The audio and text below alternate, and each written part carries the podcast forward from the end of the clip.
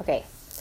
I am so refreshed because I feel like um I feel like in some ways I'm kind of one of those like I'm not like a gloom and doom kind of person, but I'm I'm pretty I hope to think that I'm kind of honest and real about what's when I'm actually thinking and feeling. And a lot of the honest and real tends to be in the realm of like, oh, well, this is what I'm feeling about what I'm feeling, right? And so sometimes it means that I'm just going off the rails because I'm just feeling those things. And then other times it's like, oh, I'm just so happy and grateful, right?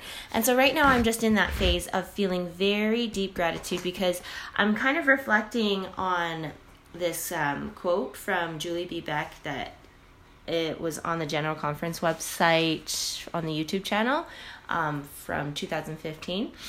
And I was there because I was sharing with my friends. We were writing letters back and forth. I love being pen pal friends with so many individuals, especially people that have a testimony of the restored gospel of Jesus Christ, because then it helps me feel the freedom to have to like build that voice um, that I have inside of me to want to share about the things that are the most meaningful to me in my heart and mind. Anyways, so I just feel so grateful because I was given this talk from one of my friends who I really look up to because there's something about her that's so amazingly stalwart and amazingly organized and intentional about fun and wholesome recreational activities and but also in her faith right? Like she'll do an easter egg hunt at her house. And then she'll very specifically have a moment where she gathers everyone and she has a she organizes a teaching moment where she talks about the tomb and how the egg is empty and one of the eggs and and it was just so meaningful like it just helped me feel like I was a little girl again at like a birthday party of one of my Christian friends because the Christians always had the best birthday parties. Let's just be honest. They know how to do birthday parties. um, and it was always the Christian moms because they were always like so good at teaching and so good at just being with all these kids. Like I always felt like I was at with my a kindergarten teacher or a grade 1 teacher whenever I went to like a friend's birthday who had a Christian mom that just loved to be around children, right? Like it was just so cool. Anyways, so this is like one of my friends. My friend, one of my friends, she's totally one of those moms, right? And so she sent me this talk to study. And I'm just like eating up every bit. I'm like, are you kidding me? And then it brought back some memories that I had because one of the quotes from the talk that I really, really appreciated, she said, We still believe in having children. And I just thought, like one side of me was like, well, yeah, right? But then the other side was like, oh yeah, there's a lot of people in the world that don't, right? That don't have that testimony at all, right? I used to be one of them, right? Mommy, and we got to see the Bopper Studio C. Cool. I I understand why you're telling me. Anyway, so then I was thinking, oh, yeah, that's so true. Like, it's such an important thing to think about. Like, we still believe in having children, right? Like, that is kind of a radical thing these days, right? Because, yeah, like growing up, it was kind of a thing where you just had a general sense and feeling that you almost felt like there's a lot of children being born and it's kind of a mistake or, you know, those kinds of feelings. Um, but then like becoming coming into this like deciding to have children realm, having children realm. Yes, there's all of the the sorrow moments, right? Because that's honest. It's it's it's like that what someone said one time like you cannot understand joy unless you understand jo- sorrow right like so of course there's going to be the moments of sorrow because heavenly father wants us to understand joy as perfectly as possible because that of course he would want us to understand the gifts that he wants to give us that are joyful and not miss them, right? And so I really love that because it brought back memories of, I can say quite honestly, every single best friend type of person that I've ever had had a very um, focused mother. She may not have been Christian, she may not have had those very specific devout desires or focuses, but she at least had some influence in her life to make good choices for their family um, to the point where that child was able to be a best friend kind of a person because of their mother, right? Because their mother knew something, right? Like she knew something about whatever it was that she was able to do her best in, right? Like, and I just kind of have that sense of like gratitude. I can think of specific people in my life that were so influential to me, not like because they were just kind, right? Like they were just good people that were willing to give a smile, that were willing to just like be a person for me at different moments to talk with me or to just have compassion, to to be kind, to encourage me, to do those kinds of things, right? And I just feel so like I have so much gratitude. I just want to send like a bouquet of flowers to every single one of my friends' moms, right? That I've ever known, right? Because I feel so grateful that those moms chose to raise those friends that were so influential for me to be able to choose to make good choices when it was my turn to make good choices, right? Like there was that one friend that she just blew my mind one day. She she had such a strong testimony of the gospel, and I was still in a stage where I really didn't totally understand the agency thing. It was kind of still on the edge of like, oh, well, we have agency, so we can totally choose wrong anything time we want to, and it's totally fine. Heavenly Father's totally fine with us choosing wrong anytime, right? Like He really doesn't care. You know, that's kind of what I thought agency was all about. I was like, well, that's kind of nice that you can have a, a you know, a parent that really doesn't care, so you can just do whatever you want to, right? But then she was so clear. She's like, no, our agency isn't so we can choose wrong. We have agency so we can choose right, right? Like, it's not so we can choose wrong. It's actually so we can choose right. Like, yes, it's agency to, to share with everyone that, yeah, like we can we can do whatever we want. That's one perspective that maybe some people might have. But like for those of us that are clear about what is the actual plan of happiness, we can see clearly what agency actually is about. It's so that we can choose the iron rod and not be forced to choose the iron rod, but that we can choose it and that we can feel empowered to be making a good choice in our life and to, to be smart enough to think about it and to make the the thought process and the heart process to make a good choice because we have agency to make a good choice with and and so anyways it was just so like over the moon. I was like this is what happens when you're like the oldest girl of 13 siblings right? Like and that like you can just have such a strong testimony of like what is really true. Like and she was the same friend that in her scriptures she would have this little tiny poem that was the sweetest thing that i had ever seen right? It was like something like you know, there's natural resources all over the earth. There's gold and there's silver and there's like gems and all of this kind of stuff, right? But what are Heavenly Father's natural resources, right? And then it said something like children, right? Children are Heavenly Father's natural resources. And and it was just this like blow my mind experience of like, oh my goodness, like Heavenly Father treasures each of us as his individual children. Individual children like, we are more precious to him than all the gold in the world, all of the rubies, all of the natural resources that you can find in the mountains, anything, right?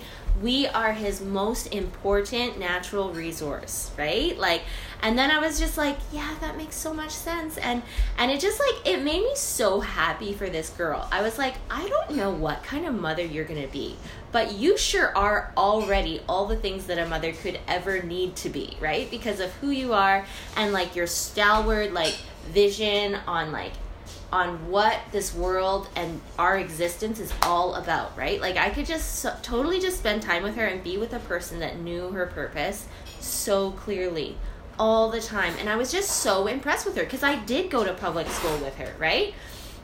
And she was always that person that would always be doing different things than everybody else, right? Like she was able to stay so protected from all of the toxicity of that environment. And I was always just blown away with how she didn't pick up on all of the worldliness that was there, but she just kept so straight and strong to the things that were true to her and where she was going.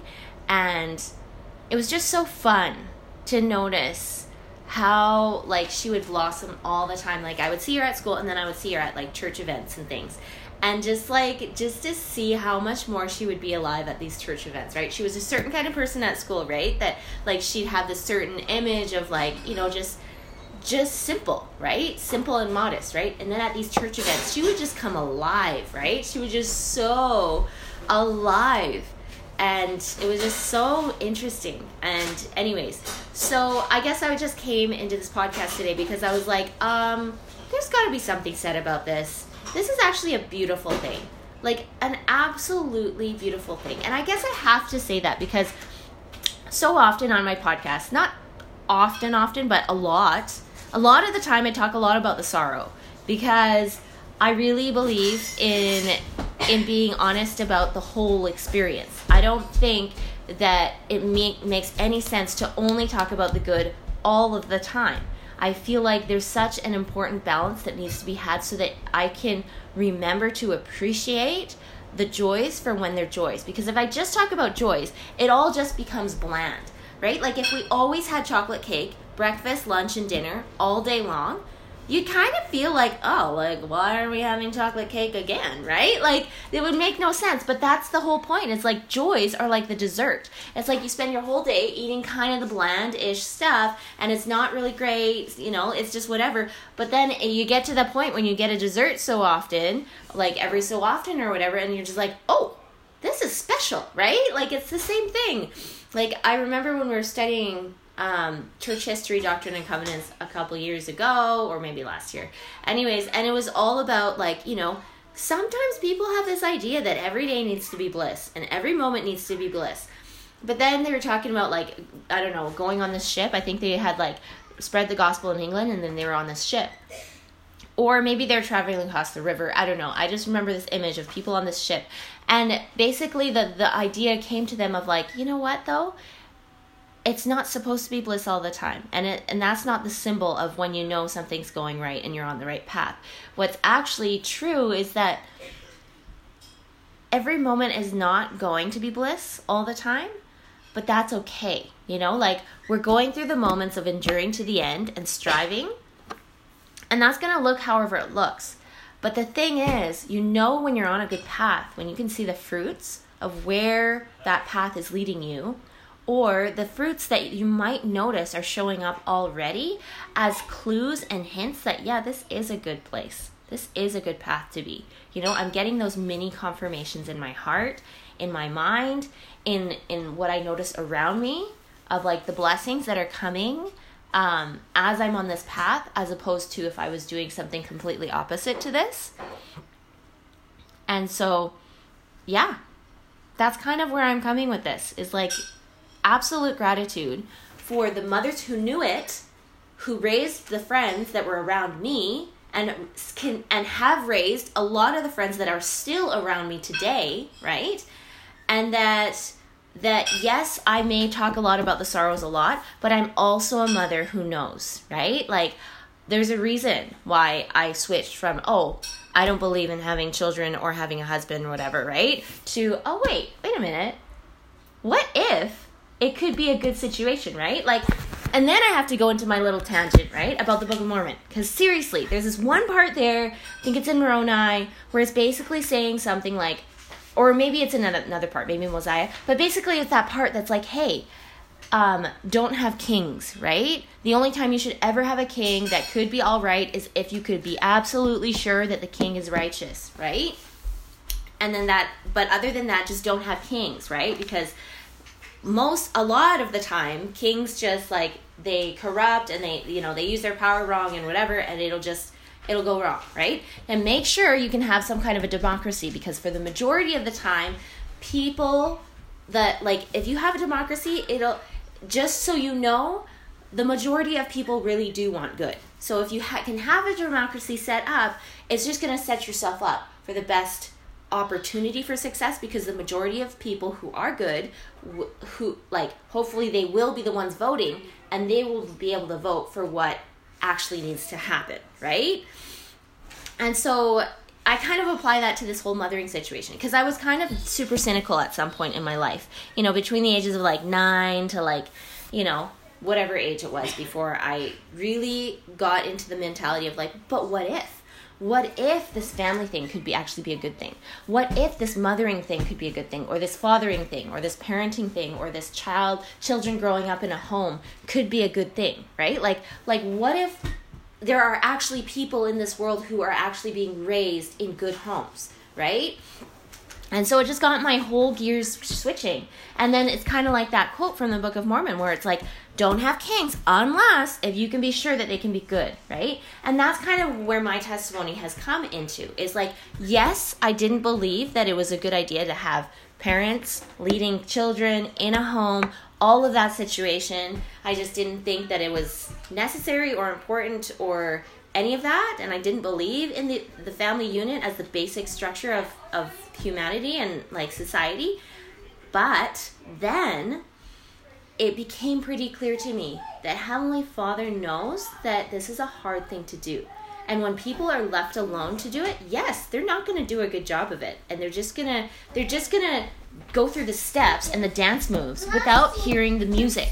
And yes when people do that Absolutely. It looks awkward and it's bad. And you're just like, you just want to boo them off the stage because you're just like, no, stop. Like, you cannot hear the music, so just stop, right? Like, but when a person can take the time to try to hear the music, to try to do the dance steps, to have that sincerity in their heart, to have a soft heart, to have the humility, to have God on their side, they can do anything. And yes, there are beautiful homes. Yes, there are beautiful children there that are being raised. Yes, there are beautiful parents that love each other and mothers who know it and fathers who know it. And they're doing a smack, smack dab amazing job, like a better job than many kings and leaders of the world have ever done to raise their nations, right? Who that crumbled, right? And those are the kind of people that are raising good children in good homes today. So I totally believe it. We still believe in bearing children because of those opportunities that are still ripe and ready to be had. In the same way that we still believe in holding on to the iron rod, right? Like, yes, there's a great and spacious building. Yes, there's darkness, but that doesn't change the fact that Heavenly Father already won the fight. Jesus Christ did. And we're still on his side and we still chose him and we still choose him today. So that's like exactly what I'm thinking about.